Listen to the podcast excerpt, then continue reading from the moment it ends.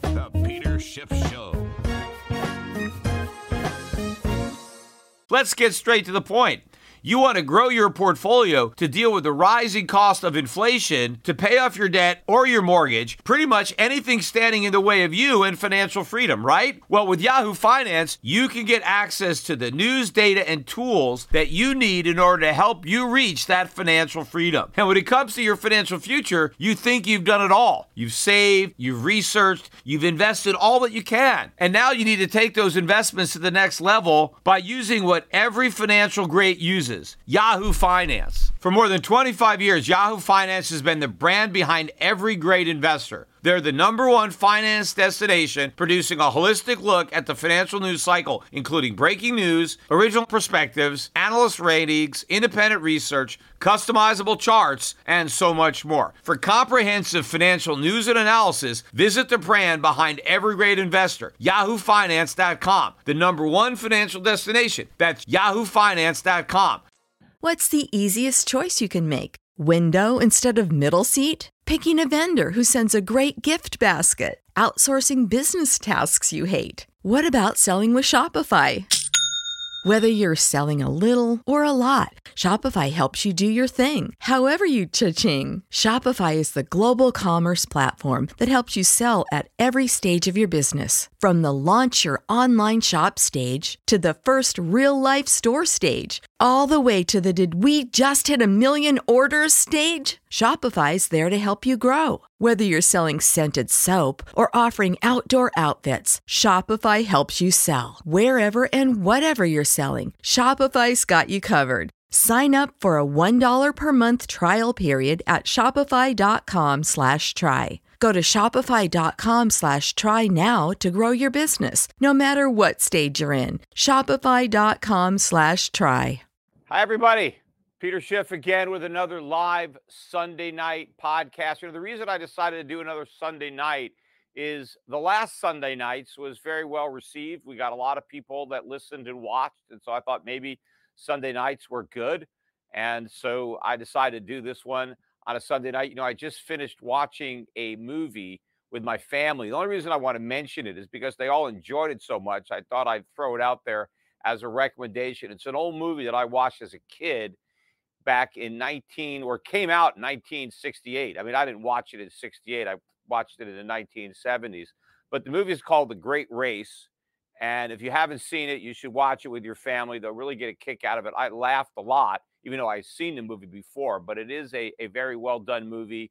A Blake Edwards comedy with Jack Lemmon, uh, Tony Curtis, um, Peter Falk, Natalie Wood, a lot of uh, good people in the movie. You know, they actually based the Saturday morning cartoon on that movie, The Wacky Races, which I used to watch along with a lot of other cartoons when I was a kid. So if you're looking for a family movie, you know, it's not a new one.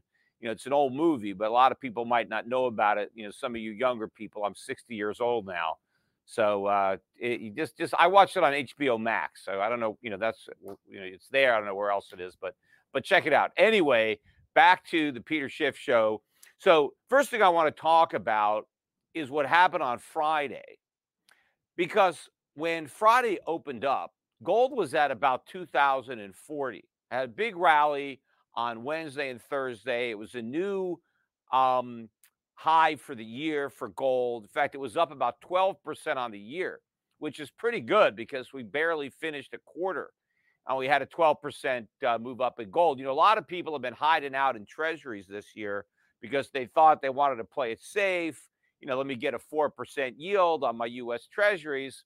Well, the problem is the dollar is losing a lot more value than 4%. I mean, in terms of gold, it had lost 12% of its value. So that's triple, you know, that 4% yield. So you're not getting anywhere near enough yield to compensate you for what you're losing by hiding out in cash, which is why I tell people not to do that because I think the losses are going to mount up. So gold was at a 52 week high on Thursday at the close. You know, gold stocks continuing to move up, but still a long way to go to get to uh, you know their highs.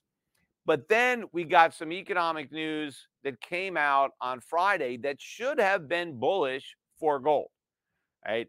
the news was one, we got retail sales and they were way below estimates. They were supposed to drop by 0.4 and they dropped by 1%. And again, remember, retail sales are not adjusted for inflation. So the actual volume of sales is, is down even more because we know prices are, are going up. And so if sales are down that in, in dollar terms, so then they're really down in volume terms. So that happened. And also we got some manufacturing numbers that were weaker than expected. And also, you know, capacity utilization jumped up to 79.8 which I think is a is a bad sign. That was a big spike. This is the highest it's been in a while. But the closer our factories get to capacity, and if we still have lower production, that shows you that we're running up against our own ability to produce.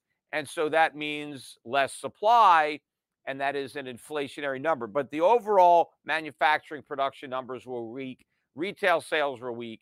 You would have thought, oh, that's bullish for gold because that gets traders thinking about, oh, you know, the Fed can't hike as much or they're going to cut more, the economy is weaker. But instead of rallying on that news, gold tanked. In fact, it dropped, I think, $45 an ounce at its lows. It got back down below $2,000 an ounce. Now, it didn't close there, it rebounded a bit, down about $35 on the day. So it closed the day and the week above 2000 about 2000 and five. Let me check out where it is now. It's down about a buck. It's actually no, now it's down four bucks, 2001. And as I've been saying, I think that anything below 2000 now is the buy. I think this is the low end of this trading range. I just don't expect us to stay in this range very long. I mean, we're in it now, uh, but I think we're going to break out and we're going to keep moving higher because the fundamental news, the technical news is just too bullish uh, for gold. Now, one of the reasons that gold rallied earlier in the week, ironically, it had a big rally on Wednesday, the day after I did my last podcast, when we got the CPI numbers. And again, the reason gold rallied was because the CPI number came out uh, weaker or co- cooler than expected. They were looking for a year over year increase in the CPI of 5.2%. And instead, it only rose by 5%, right? So, not as much inflation as they thought. In fact, that was the lowest year over year gain since May of 2021. Now, that shows you how much inflation we've had because you have to go all the way back to then to find a year that was less than 5%, right? So, there's a lot of inflation here but it was lower than they expected. But still, if you look at the core, I mean, the core was still up 0.4 in one month. That's still a big increase. Year over year, that's 5.6%. But even if you annualize the last month's core at 0.4, that annualizes to more than 5% annual inflation at the core, right? Which excludes food and energy. And so, how anybody can look at these numbers and conclude that the Fed is anywhere near winning its inflation battle.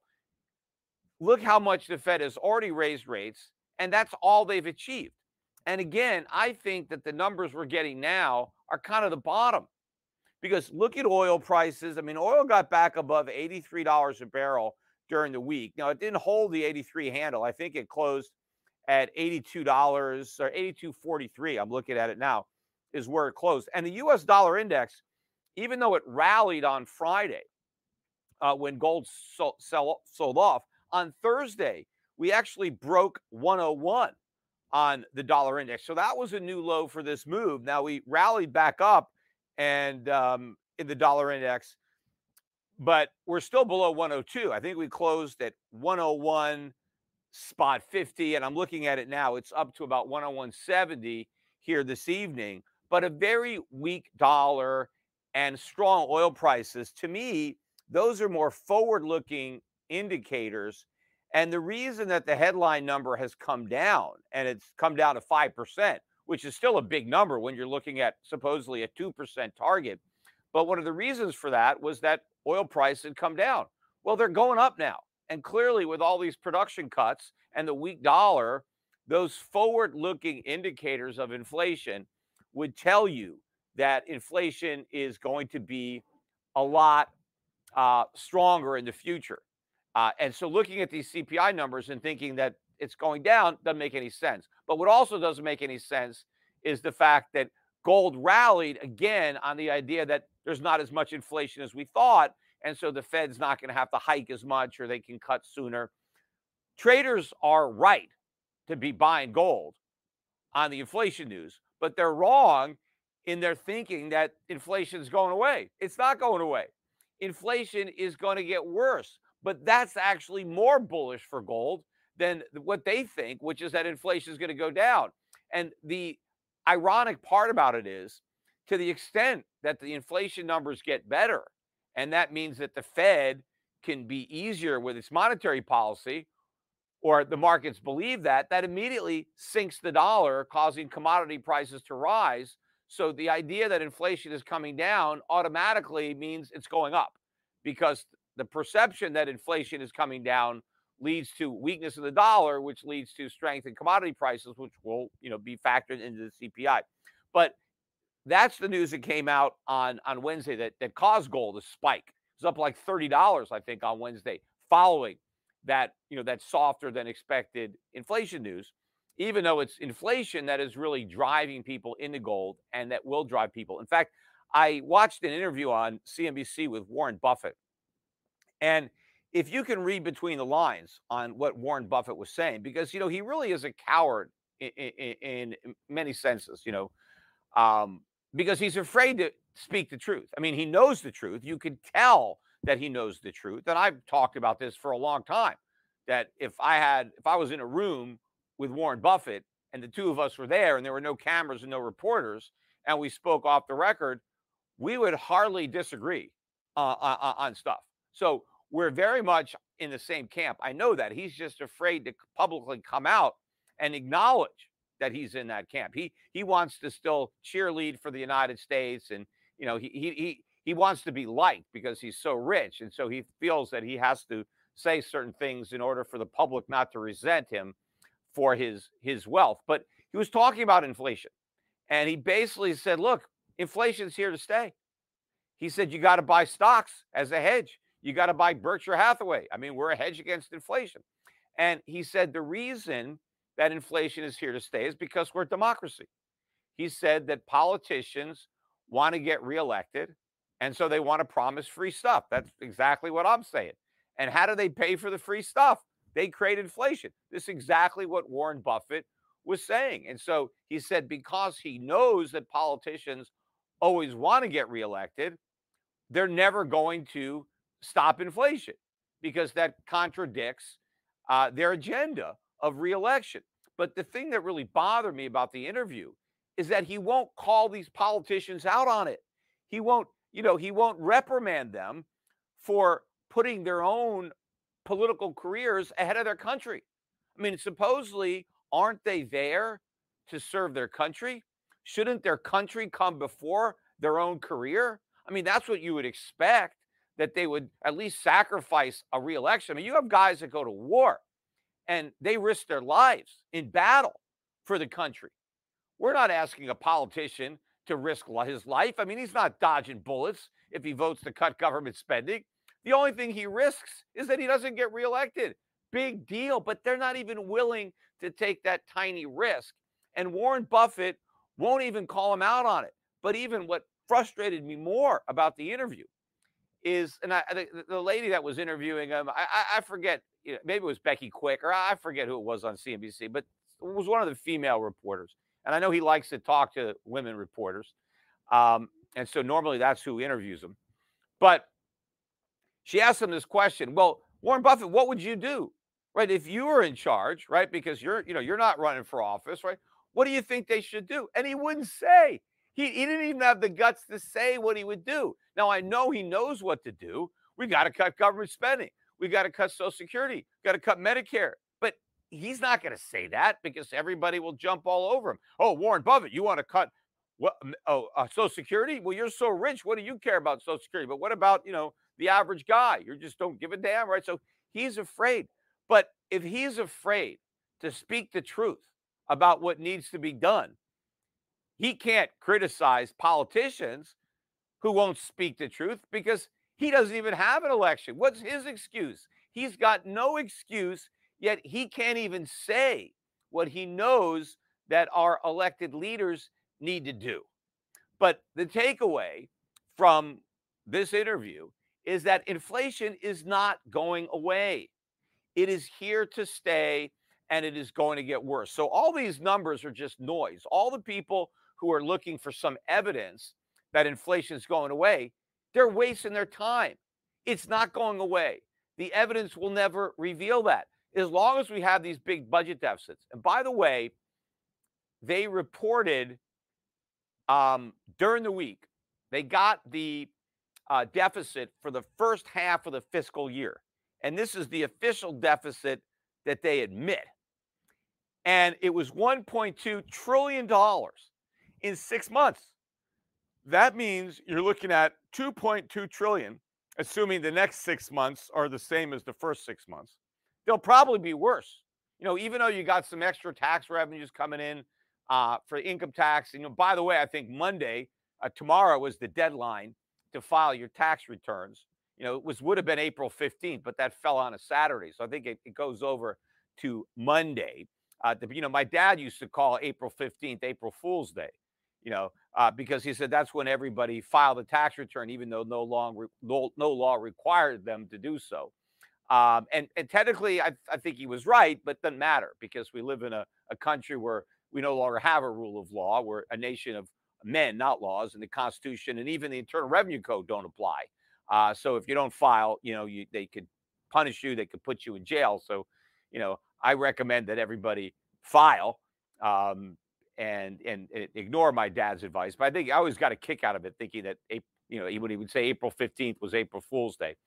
But but anyway, because the, the government usually gets a little bit more revenue, right, in April because they get people paying their taxes. But I still think that the second half of the fiscal year could end up with a bigger deficit than the first half because more of these low yielding bonds are going to mature and um, they're going to have to start uh, paying higher interest on, on that debt.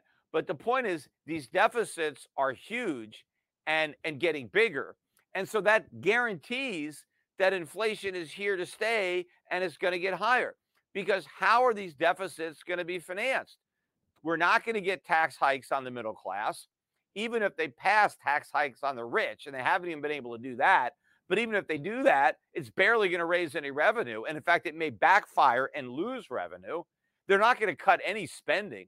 I mean, even the Republicans aren't willing to cut any spending, right? So no one's going to cut spending. No one's raising taxes. So how are they going to pay for these deficits? Exactly the way Warren Buffett said they will by creating inflation. So it's here to stay. It's going to go up. And that means gold is going ballistic. The gold price is on a launch pad right now, ready to go to the moon.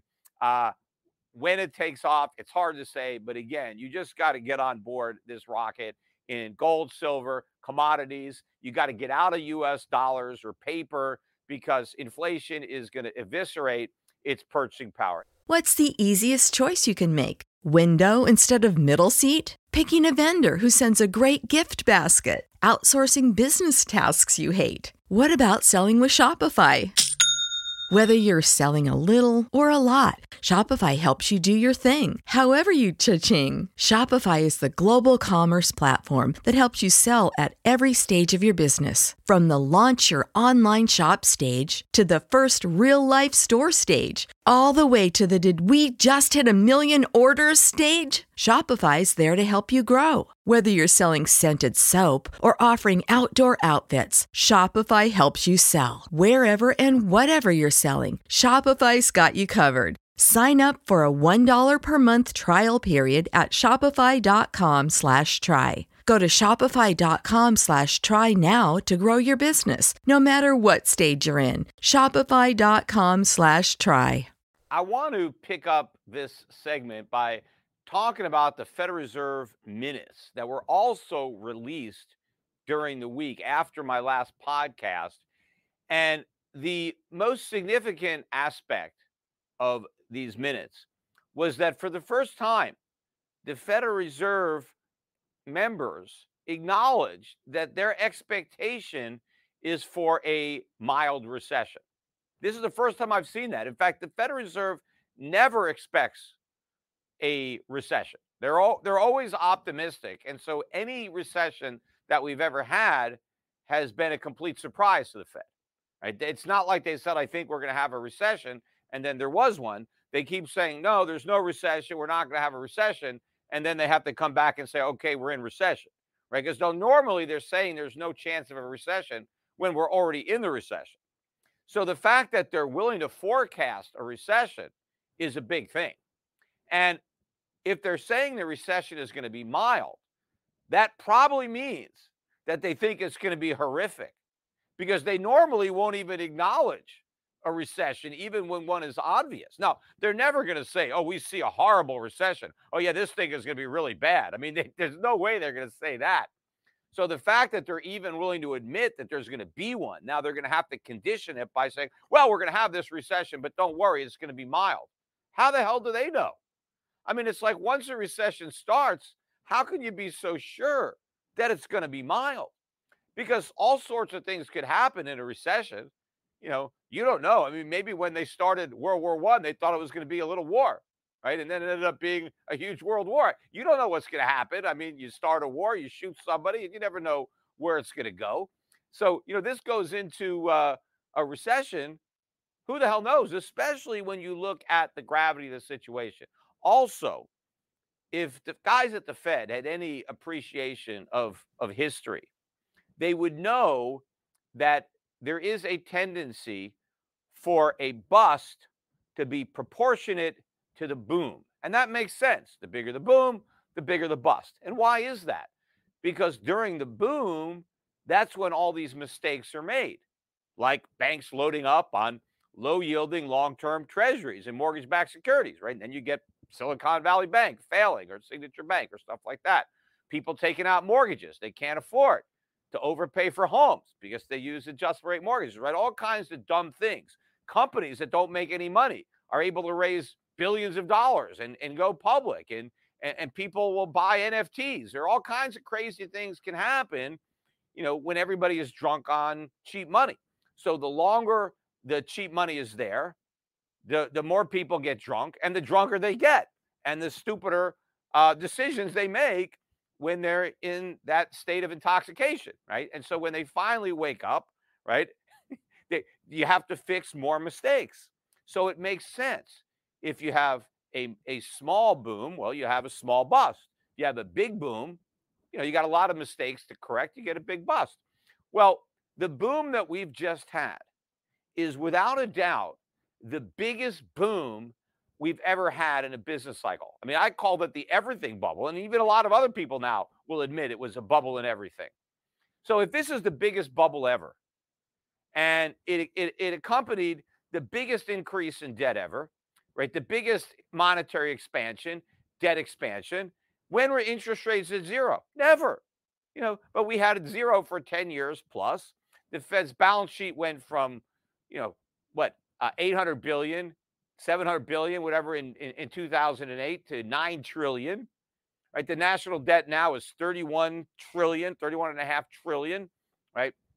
So we had this massive boom. And now the Fed just expects it to be followed followed by a mild bust. Why? Why should it be mild? You know, it should be severe.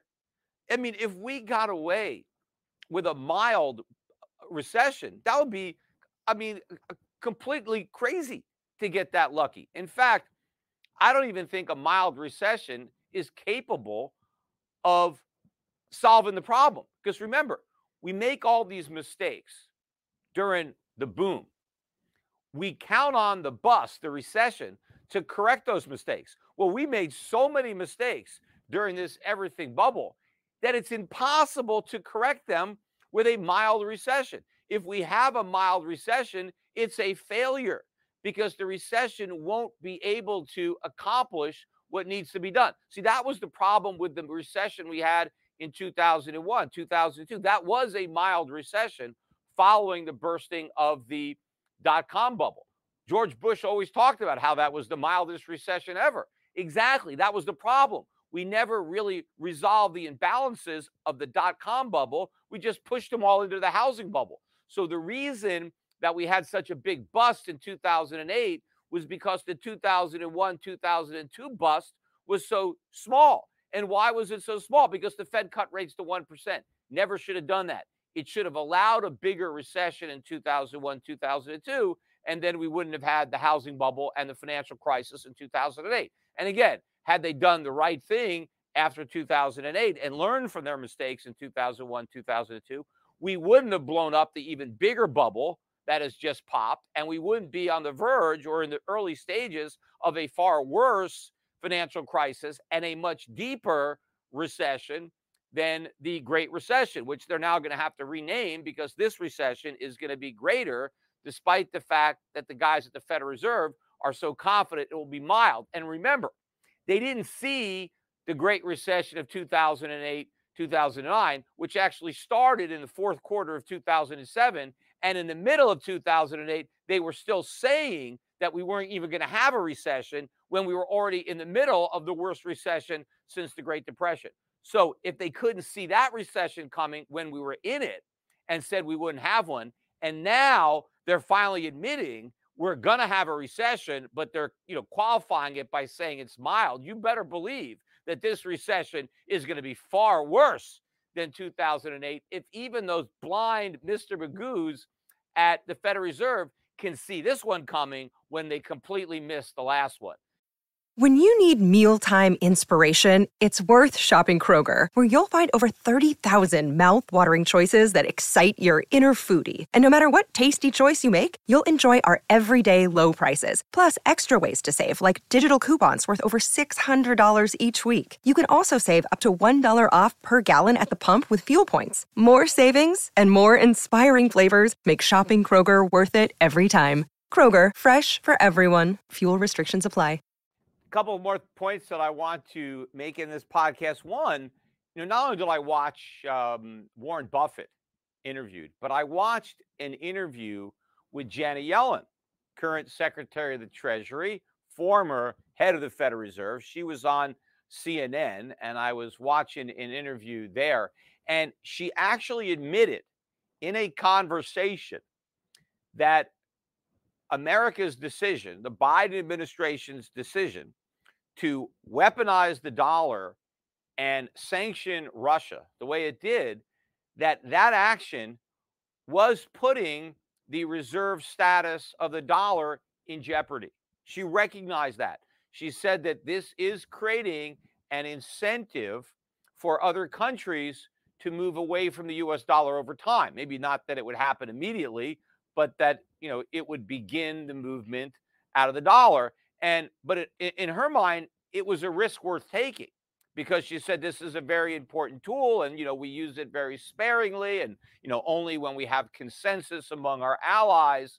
But the fact that she would even say that it's worth putting the dollar status at risk shows you how little she appreciates the tremendous benefit that the United States enjoys as a result of that status and what would happen the severity of the consequences if we lost it. You never want to put that in jeopardy if you understand that.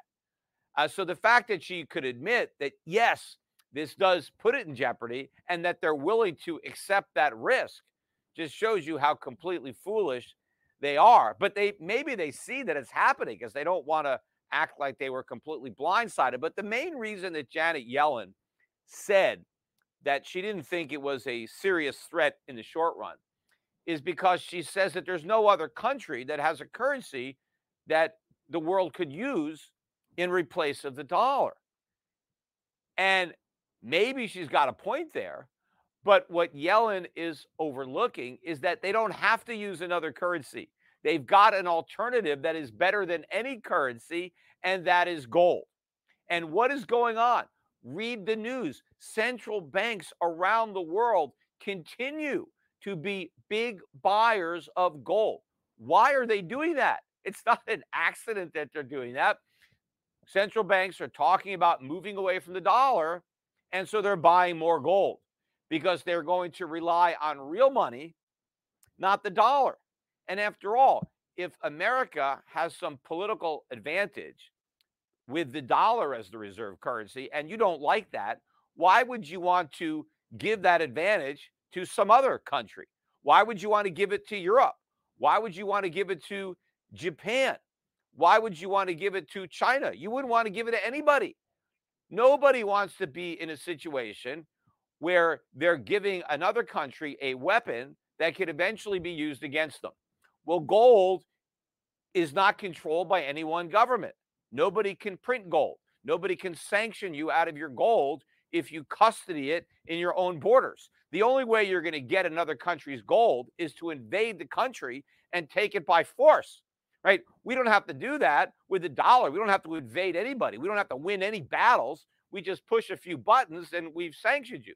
But you you you avoid that by having gold. So if Yellen thinks that the dollar is safe because there's no other fiat currency that can replace it, she's wrong because you don't need another fiat currency to replace the dollar because you've got gold, which is much better. Now, of course, I think other fiat currencies would actually be better than the dollar, but it would make no sense to make that switch because then you create another potential problem. So the solution that is obvious is gold. And the fact that she's missing that is significant. And it's why this movement out of the dollar is actually going to happen much faster than anybody thinks. It's because gold is going to be what replaces it. And that's why you want to buy your gold now while the price is still $2,000 an ounce. Because by the time the world realizes that this is in fact happening or it's already happened, gold can't possibly be $2,000 an ounce. I think it'll be north of 10,000 in a world where the dollar is now the reserve instead of I mean where gold is the reserve instead of the the US dollar. Now, I want to also talk a little bit about Chicago because I mentioned, I don't know if it was my last podcast, but I forget which podcast it was uh, after we got the results of the mayoral election in Chicago. And they elected a Marxist to be the mayor of Chicago. And I talked about how this is, you know, really a disaster. I mean, they, they, they went from bad to worse in this election. And I talked about the fact that I expected a lot of businesses were going to leave Chicago, and, and they are. Uh, but I read a story and I saw this video about Walmart decided to close down four stores in, in Chicago. And the reason they're closing them down is because they're losing money.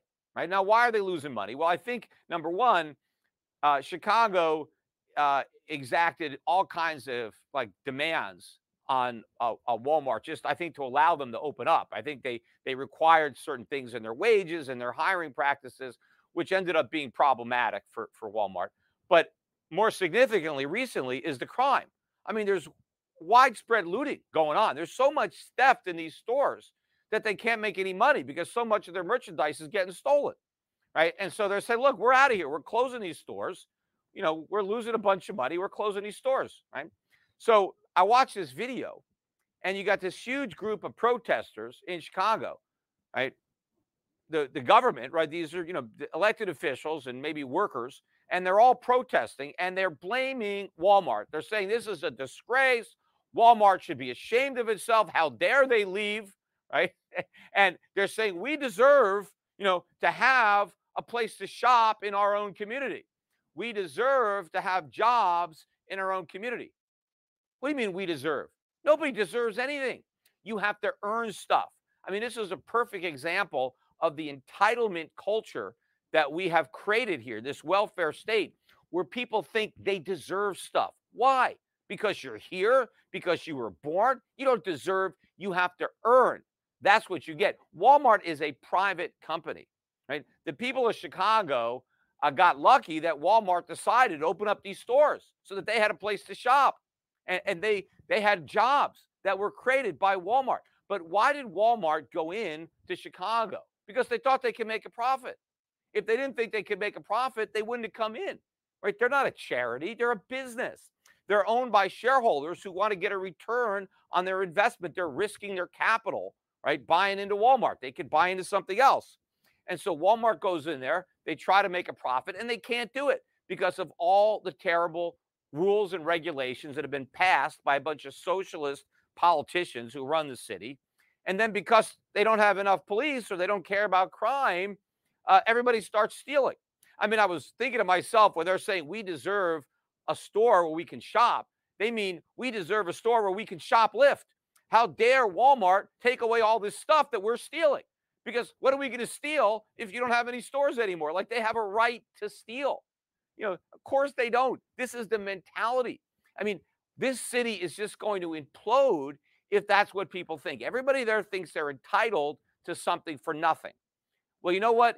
You're going to get nothing. You're going to get nothing but crime uh, in that city, and everybody is going to leave. This is a complete disaster. America's cities are being destroyed by democracy, right? By because the, the, the voters are so you know illiterate or ignorant based on being brainwashed with these government public schools. In fact, it's the public schools that are electing uh, these politicians that are destroying these cities. So America's cities are going to be complete, you know, economic wastelands, uh, and everybody is going to flee. And this is a disaster that's happening in this country, and it's one of the reasons that the dollar is going to collapse. But I want to finish up the podcast though talking about a couple of more significant things that have happened with my bank, Euro Pacific Bank. So, the first one is that I had another victory in my defamation lawsuit uh, a few days ago against Channel 9, which is the parent company of 60 Minutes that ran this hit piece on me. And as a result of that, you know, I eventually ended up losing the bank, but I filed a lawsuit against 60 Minutes for defamation because they said all these things about me. They accused me of committing all these crimes, and none of it was true. Just made it all up, right? And they just put it all out there on on, uh, on television. And so I sued them. And for a year, right, they dragged the whole thing out, and they kept saying, we never accused you of doing anything bad. What are you talking about? We never said you did this. We never said you do that. Ah, well, we, we didn't accuse you of anything, which of course was a lie. They accused me of all kinds of things. It was obvious, but they kept denying it. So finally, we had this hearing, right? And a judge ruled wait a minute. You, you accused Peter Schiff of doing these seven things, these seven crimes. I mean, seven individual imputations. A judge said, these are all defamatory. 60 Minutes denied accusing me of any of these things. They said, We never said Peter Schiff did this. We never said Peter Schiff did that. And the judge said, What are you talking about? Of course you did. I watched the show. You, you accuse him of all these things.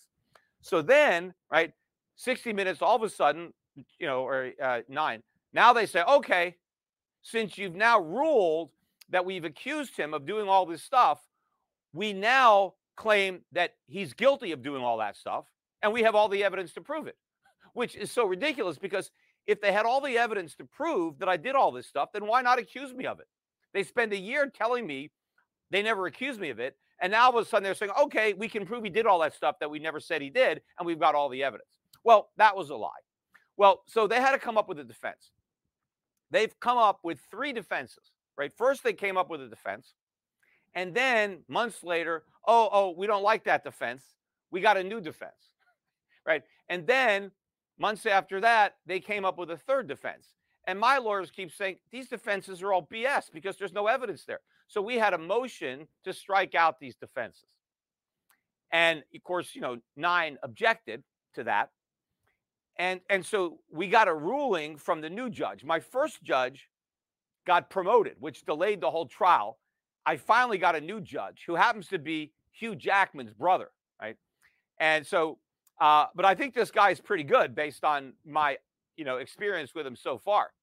But anyway, so the new judge ruled a couple days ago that this third defense is no good. And neither is their second defense because they wanted to amend their second defense with the third defense. And the judge says, "No, we're not going I'm not going to let you do that because your third defense is BS and so is your second defense because there's no evidence here to prove anything. Even if everything that uh, 60 Minutes alleged in their defense, even if all that is true, which it's not because almost all of it is a lie, but assuming all those lies were true, they would still lose because none of that proves anything. That's the point. They don't have a shred of evidence to support that I did anything because I didn't do anything. So they can't possibly have the evidence. So um, their defense got struck out. So they've already ruled that uh, 60 Minutes defamed me. Then 60 Minutes said, well, it's not defamation because we can prove it's true, or it's not defamation because we can prove it's true. Well, the judge just says, well, you know, your your defense is no good, so you can't use it because there's no actual evidence there. Now, what the judge did do, though, is the judge gave 60 Minutes four more weeks to come up with a fourth defense, right? They've already had three defenses that were no good, right? So they have one more bite at this apple. They can come up with a fourth defense. And the judge said, look, you got to come up with a defense that actually has some evidence to prove that Mr. Schiff committed these crimes that you have alleged that he committed. Now, that's a waste of time because if they had any evidence, they would have included it in their first three defenses. The reason their three defenses were all BS is because they have no evidence. They had any evidence, they would have used it. So now I have to wait another four weeks, waste some more time for another BS defense to get to get struck down so that we can finally move forward with the last part of my defamation hearing, and that is the damages. Hey, you've defamed Mr. Schiff. He's proved it. So now you got to pay up, right? How much damage did your defamation cause Mr. Schiff. But you know, the most frustrating thing about this is, and as bad as the defamation was, right? Even if you assume, which and I'm not going to assume this, but just to put the 60 Minutes reporters in the best possible light, which they don't deserve to be casted, but let's say they were. Let's say that they originally actually believed that I committed these crimes. They didn't have any evidence, but they just had a hunch, right? They thought I was guilty and they figured, you know, he's going to get arrested. He's going to get charged with something, and he probably won't sue us anyway. So you know, let's just let's just take a shot and just cl- claim that he's guilty, so we can like scoop this. It'll be a big report. You know, we got you. You know, we we we outed him. We we we you know we uncovered this crime. Right? Let's say they actually believe that. Right? Now they figure out they were wrong. Gee, we totally misjudged this guy. He was completely innocent. He didn't do any of the things that we accused him of doing you would think that they would have neat, a, enough integrity to come out and say, "Oh, we got it wrong. Sorry, we we accused him, and he turns out he's innocent. We feel really bad. We apologize. Yeah, you know, if we caused any damage, we're a major corporation, right? They're publicly traded. It's a massive media company. You know, you know, you know. Let's make right what we did. I mean, you know, we went out on a limb, and it turned out we were wrong. No, no. Even after they find out that everything they said was wrong, they still can't admit that they made a mistake. And they're fighting me tooth and nail. They're doing everything they can, spending millions of dollars, delaying the day of reckoning, which is all inevitable because they know they have no evidence. Just like they knew that they accused me of these things and they lied and pretended they didn't. And then they lied and pretended they had evidence to prove it when they didn't. Uh, but anyway, so I won that one one victory. And um, so I will report again when the next phase, you know, when they come up with their BS defense and I'm able to have that struck out. But here is another significant event that happened. And this kind of shows you that, you know, you never know what's going to happen, right? Things happen, you do something, and you can't anticipate all the consequences, right? So the Puerto Rican regulators decided to shut my bank down. I had had it sold. Company called Qenta was going to buy the bank. They were paying me about $25 million in cash and stock. They were going to put $7 million of cash into the bank, right? Re, you know, put more. They had they had hired more managers. They hired a president who was two weeks away from starting. This gal was a rock star. Uh, she would have been, I think, the most qualified president of any bank in Puerto Rico. You know, of these offshore banks, about 50 of them. I don't think any bank had a, would have had a president nearly as competent as this one. I mean, much better. I mean, I my you know Mark Anderson was my buddy, passed away. He was the president of the bank, but when he started the bank, he didn't have any banking experience, right? He had to learn learn uh, uh, as he went. But this woman has already been running banks for a long time. You know, very seasoned, very smart. She would have been a great great president of this bank, right? So all the pieces were in place for Qenta to come in and take over the bank and new management, new board, new ownership. Everything was fine. I was out of the way, you know. But then OSIF said, no, no, no, we're just going to shut the bank down. Um, and the the reason they they gave was it didn't have enough capital. But of course, you know, it was going to get plenty of capital if they had approved the sale. And of course, I offered to put in the capital prior to that, and they, they she she told me, you know, you don't need to. Everything is fine. So they kind of blindsided me with this, you know, the bank doesn't have enough capital. And so they have this press conference, and the commissioner comes out, and I, I, put the press conference up on my website so you can watch it if you haven't already seen it. It's got about 25,000 views. Just type in, you know, Peter Schiff, OSIF, or, you know, you'll see the press conference. But she comes out and she makes a big deal about how the bank is insolvent, it's critically insolvent. Now, it turns out she was wrong because the receiver that they appointed, who, by the way, had zero banking experience, they put this guy in charge of my bank. Not that he's a bad guy, but he had no banking experience. I mean, so we had all these experienced bankers who could have been running the bank, but the Puerto Rican regulators decided to put a guy in charge who's never had any experience with any bank in his entire career, right? So he becomes there, but you know, he can look at books, which apparently OSIF couldn't, and he sees, oh, the bank isn't insolvent. You've got a few million bucks more than you owe, and was all cash, right? All this stuff about you know the banks, fractional reserve banking, banks being underwater on their treasury portfolios. We had no treasury portfolio. We had all short-term cash we had two or three million more cash than all the deposits and all the liabilities combined. So the bank wasn't insolvent, but OSIF decides to shut it down. But the big thing was they invite the head of the criminal uh, division of the IRS, the top guy in of he's in charge of like 300 3000 like criminal agents, the guys that do all the crimes in the IRS. So he comes and he talks and they've got members of the J5, Australia, the UK, all these other governments. They're all there on screens. And they're all talking about the investigation of my bank and how they all believe that we were facilitating money laundering and tax evasion. And, you know, it was this huge investigation. They thought we had numbered accounts. They had all this stuff they thought we were doing. Of course, we weren't doing any of the stuff that they thought we were doing because they investigated the bank for two years and they found that none of this was going on, right? So, so the, these guys were all invited to talk about an investigation that failed, and the the IRS guy uh, Jim Lee says, you know, this investigation didn't end the way we expected because there's no charges being filed against anybody. Of course, because there was no evidence of criminality. You know, when you start a criminal investigation, you expect to indict somebody. You think that there's been crimes committed. When a criminal investigation doesn't result in a single charge being filed against anybody, well, then they didn't find any crimes. It was a complete waste. So this was a two year waste of money, waste of time. Yet they're all there to talk about it, right? Then, you know, the reporters are kind of confused because they called this big press conference. And so they asked the, the, the, the head of OSIF, hey, you know, was there any evidence that the bank helped customers evade taxes or launder money? She said, no, there's no evidence of that. She said, This action that we are announcing here at this press conference has absolutely nothing to do with the J5 investigation, has nothing to do with these guys that I invited here, right? Because it's got nothing to do with money laundering and tax evasion. We found no evidence of that. We're shutting the bank down because it's insolvent. But of course, it wasn't insolvent, but that was the reason that that she gave. So the question is, okay, so you're shutting the bank down for reasons that have absolutely nothing to do with money laundering and tax evasion. They have nothing to do with the J5 investigation. Then why is the J5 there? Why are you inviting them to have a to a press conference to talk about allegations that are that we know are not true because the investigation ended it was a failure. But why have them come to talk about allegations that don't apply?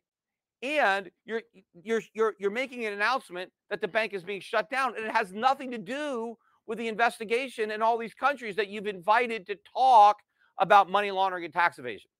Now, because OSIF commissioner decided to do that, to have these agents come to talk about an investigation that had nothing to do with her decision to shut the bank, the media immediately began writing more false stories, including publications owned by Nine, like The Age, right? As soon as OSIF announces right? That my bank is being shut down. All the newspaper stories were banks shut down due to money laundering tax evasion, right? Even though money laundering tax evasion had nothing to do with the shutdown of the bank because the OSIF commissioner invited all these people to talk about something that had nothing to do with her actions. That's how the media reported it, that it was all due to money laundering and tax evasion. So here's what happened, right? As a result of that, The bank kept a lot of its money with a Portuguese bank called Novo Bank. And that bank held all of our euros, our pounds, our Swiss francs, um, and um, another currency. You know, there's four currencies that that it held, right? And we used to have more corresponding banks than Novo Bank. We had one more that had some Japanese yen still, but that uh, wasn't a lot of yen that we had. Uh, it was mostly in these other currencies. We used to have a lot of US dollars, but when we lost our Federal Reserve account, which happened as a result of the defamation, because when we got accused by 60 Minutes of uh, committing all these crimes, our auditor quit. Right? They didn't want to, you know, be associated with us. It's like they didn't want to go down with the ship. So the minute these accusations came out, our auditor quit in the middle of the audit. And so we had to hire another auditor. It wasn't easy to find somebody willing to audit the bank. And so we couldn't get our audited financials in in time. And so we lost our Federal Reserve account because that required these audits to be submitted. And we had a lot of other banks that we cleared with, and they all quit. They all fired us after the articles came out. They, they didn't want to be associated with us. Novo Bank, Bank was the only bank that stuck around, right? They're the only ones that, that kept our business. So all of our money ended up being in Nova Bank. We used to have it, you know, spread around. But anyway, so Nova Bank, as soon as they see this action and they read all these stories about the bank and money laundering and tax evasion. Now, apparently, the initial 60 minute story didn't bother them, but the bank being shut down and you know, now the government officially acknowledging uh, that we were the target of this investigation and all these news reports that the bank was shut down for money laundering and tax evasion. Novo Bank reports this to the Portuguese government, right? As, hey, look at this. This is our customer, and we're going to put this in as suspicious activity. We've got an account for this bank that you know is you know is shut down for money laundering tax evasion. So the Portuguese government froze all four of the bank's accounts at Novo. Now, we didn't even know about it. We didn't even know, and Nova Bank didn't even tell us. I we eventually found out maybe one or two months after the freeze. We were trying to get the money out of Nova Bank, and Nova Bank kept making up excuses why we couldn't get it, but they never told us that the account was frozen. Now they eventually they had sent some letter to the bank's offices, but nobody was working there anymore.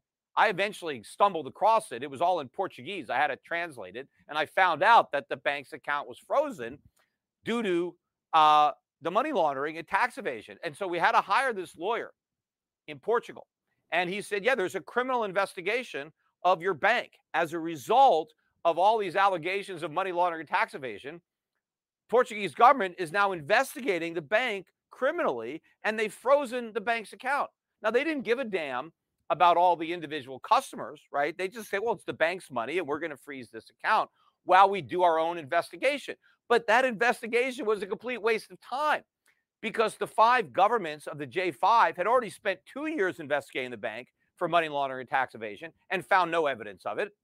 Then OSIF, the Puerto Rican regulators, they did a huge three year audit of the bank. They found no evidence of money laundering and tax evasion. But now the Portuguese government feels that they got to do their own investigation. And so, what the lawyer told me, and this is what was really frustrating about it, is the lawyer said, You got to keep this quiet. Because under Portuguese anti money laundering law, if the government is doing an investigation, you have to be quiet because you know you, it, this is part of the rules. You can't tell anybody involved at the bank that the bank is being investigated because it could compromise the investigation.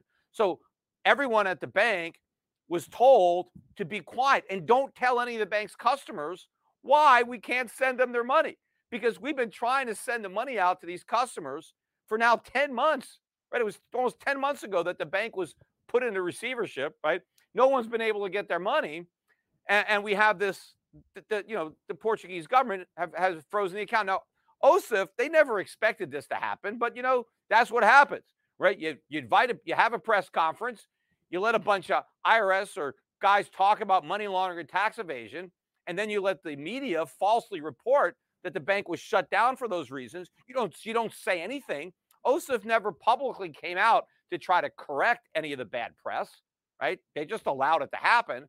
And so next thing you know, Portugal decides to do its own investigation. Now, what I was told by our lawyer in Portugal. And we were trying to just, you know, get this thing on, done sooner by getting Osif, who eventually wrote a letter to the Portuguese government to explain that there was no money laundering or tax evasion and that the, the media, the, the press reports were inaccurate, that the bank was shut down for, you know, solvency and these other issues that have nothing to do with money laundering and tax evasion. The lawyer told us that they have eight months total, right? They have eight months to file some kind of criminal charge. And if the investigation doesn't result in a charge in eight months, then they've got to um, they, they've got to release the freeze. Well, anyway, so eight months goes by.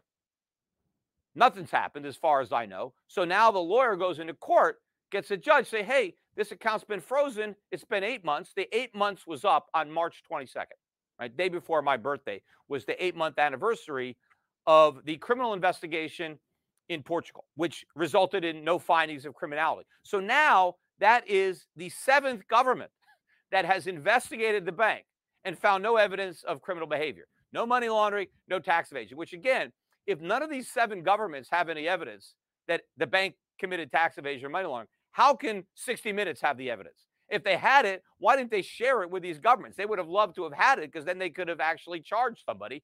But there is no evidence. Again, the whole thing was made up. So we go to court and we find out in court that the government actually released the freeze a month earlier. And they told Novobank about it on February 23rd. Nova Bank got written notice that the freeze was removed. Nova never told us, never told the bank, just kept quiet. We didn't find out until like a month later from and it was just a letter that we got. We eventually got it. And so soon as we get it, the bank starts calling Nova Bank. this has been a week now.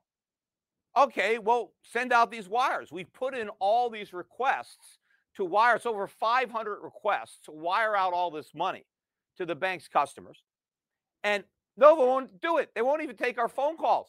And now the, the bank is going to have to go into court. We have to get a court order. I think they're going to try another letter on Monday to try to get Novo Bank to send out this money. And then the money that isn't getting sent to the customers based on these individual wire requests that they've been sitting on, you know, for eight months or whatever. The rest of the money is supposed to go to Qenta, which is the company that was initially going to buy the entire bank. And then the regulators said, no, you can't sell the bank. And in fact, they told me I couldn't sell the bank to anybody. I had all sorts of buyers that showed up after they turned down Qenta. And the and, and OSIF said, no, you can't sell the bank to anybody. No one's buying this bank. It's getting shut down. Right. Why?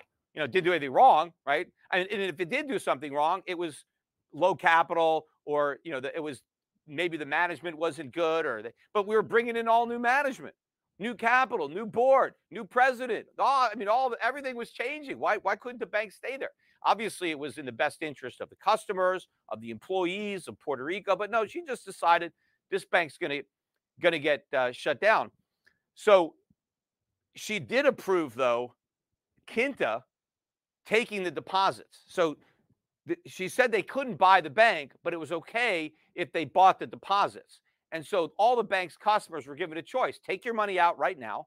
And if you don't take it out, it's going to be sent over to Qenta. And they have a company uh, that can hold your money. They're in Dubai. It's not a bank, but it was, I mean, I didn't have a lot of time. I had to find a place quickly to send the accounts because what if people didn't have a place for the money? You know, what OSIF was threatening to do was if people didn't request their money, it was going to go to the government. The government was going to basically seize whatever money didn't get sent out. So I wanted to make sure that that didn't happen. I would rather have the money go to a company where eventually, if somebody was out of town, they were away, you know, they could get their money, right? So the Novo has all this money that they're either supposed to send back to the customers or uh, send to Qenta, and then the customers can get it back from Qenta. Well, still, they're doing nothing. And so now, if they don't respond, I guess, to this new letter, we got to go to court again to try to get a like a, a, an injunction or something to force Novo Bank to send out this money. Now, why are they not sending it out? I don't know. I mean, obviously they like having the money there, right? They're not paying the bank any interest on it. Uh, they're earning a bunch of interest. I don't know what their balance sheet is like. but they've been doing everything they can to hold on to that money. And OSIF gave them an excuse by shutting down the bank and allowing these government officials to talk about things that didn't apply to the bank, like money laundering and tax evasion, and allowing the media to write more false articles accusing the bank of money laundering or tax evasion. None of these reporters, I don't even think, listened to the press conference. The whole press conference was done for the press because the press knew about it before I did. Remember, I think I pointed this out, but I got a call from a New York Times reporter on June 30th, early in the morning. The guy calls me up and he says, Do you have any statements on, you know, OSIF closing your bank? It's going to be shut down. You know, the J5 investigation is causing your bank to be shut down. And I'm like, What are you talking about? That, that can't be. And so I emailed the bank's lawyer, right, who works closely with the Puerto Rican government, OSIF. I mean, that's her job. She's there all the time. She's got a lot of friends there. I send her an email. I said, Hey, a reporter from New York Times just called me. He said, My, my bank's going to get shut down today. And she said, That's impossible in an email. No way. It's got to be another bank. It can't be your bank. There's no way I would know. There's, they would never do this. Well, four or five hours later, sure enough, we get uh, notice your bank's being shut down and cease and desist. There's a press conference in another hour. The New York Times knew that the press conference was going to happen at two o'clock. They knew that first thing in the morning. So this whole thing was done for the media because the media knew hours before the bank that the bank was going to get shut down. They knew the time that the press conference was held. And who told them? The J5. It wasn't OSIF. The IRS, the J5 told these reporters that my bank was going to be shut down, even though the shutdown of my bank had nothing to do with their investigation. Their investigation of my bank came up empty. They found nothing. But why are they doing this? Because they're trying to help the reporters. They're trying to legitimize the original story, which was completely illegitimate. I think the one thing that screwed up their whole plan was that the commissioner went off script because you know they were hoping that everybody would just assume that the bank was shut down for money laundering and tax evasion. Now, if IRS found any evidence that the bank was doing money laundering and tax evasion, then they could have shut it down. They could have filed criminal charges, but they found nothing, so they had no power. So, but OSIF uh, was able to shut it down. And so they hoped everybody would just assume that that's why it was shut down. What they didn't bet on was that some reporter would actually ask some questions, and then that would force the commissioner to ad- admit that there was no money laundering or tax evasion involved. No evidence of that was found. The bank was shut down for reasons having nothing to do with allegations of money laundering tax evasion or other financial crimes. And she she mentioned the other reasons. But also, if you actually read, right, the the the cease and desist that shut down the bank. Nothing about money laundering or tax evasion. If you read the agreement that I made with OSIF to liquidate the bank, the reason for the liquidation was lack of capital. There was nothing about money laundering or tax evasion or financial crimes, nothing. But again, the point is, I'm finally able to speak. The reason I'm talking about it now, it was very frustrating because all these customers are blaming us. Where's our money? We want our money. And I, I can't tell them that the, Port- the Portuguese government has frozen the account because if I if I tell you that I'm violating their money law laundering laws, and the lawyers are telling me that if I talk about it, it could screw it up and delay the return of the money even more. So I have to hold my tongue. But now that the investigation is over, right, then I can't compromise it. It's shut. They found no evidence of money laundering or tax evasion. So they closed the investigation. The account is free. So now the only thing standing between the bank customers getting their money back uh, is Nova Bank in Portugal.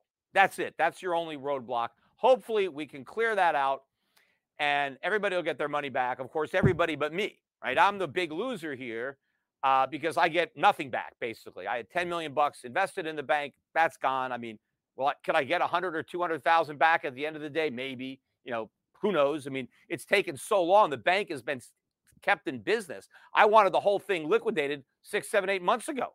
It's been dragged out. I mean, so all these costs continue to have to be paid out of whatever money might have been left over for me. But of course, I had the whole bank sold. I had a much bigger payday coming. Of course, I think the bank would have been worth a lot more than that had its reputation not been destroyed. Has my had my reputation not been destroyed? Uh, by these false allegations. But you know, what really bothers me too is when when 60 Minutes came out with its original report and falsely accused me of money laundering and tax evasion and all this stuff. All sorts of newspapers all around the world wrote articles about it, like as if it was true, right? They're, they they just did more reports on these allegations, right? Now, you've got an Australian court coming out and saying 60 Minutes has no evidence to prove any of these allegations. So all the stuff they accuse Mr. Schiff of doing, they have no evidence that he actually did it. And so that comes out, and none of the newspapers that reported on the allegations that 60 Minutes made, none of them have reported that those allegations were false or that 60 Minutes had absolutely no evidence at the time they made those allegations to have made them. Now, did, did, did they have a suspicion that maybe I, I did these things? Sure, they might have had that suspicion, but you can't say somebody did something just because you suspect that they might have done it. Right? You can't accuse somebody of being guilty of a crime that not only haven't they been uh, convicted of, that they haven't even been charged with. That's what 60 Minutes did. That's how bad their reporting was to just come out and declare somebody guilty of crimes that he hadn't even been charged with. Right. And so that's a bigger story. I think what's bigger than the fact that they accuse me of doing something wrong is the fact that they accuse me of it while having no evidence that I actually did it. And then for the last two years, they've been dragging this out. They've been refusing to admit that they made a mistake. They haven't even taken down the defamatory content. You know, you can still go on their website for 60 minutes. That whole broadcast is there. The whole thing is still up there on on, on their YouTube channel, right? They've got a, a on the Age website. They've got a three minute condensed version still up. They haven't even taken it down. Forget about apologize. They haven't even taken down the content that has already been ruled defamatory. And now a judge has ruled you have no evidence of truth because they claim truth, and all that stuff is still up there. So again, nobody wants to tell the story of what actually happened. Everybody wanted to write about the lie, but now that the lie's been exposed, nobody wants to write about the truth. And that's the state of the uh, world media today. That's why it's so important that people uh, watch shows like mine, right? Alternative media, the Peter Schiff Show, because I always speak the truth right? So whenever you listen to one of my podcasts or now watch them, you're going to get the truth. And if I make a mistake, I'll own up to it, right? I'll be, hey, I got this wrong, right? I'm not going to just lie and then tell more lies to cover up my lies. I'm always going to be honest. Anyway, that's it for tonight. I hope you guys enjoyed this podcast and uh, we got more coming. So stick around.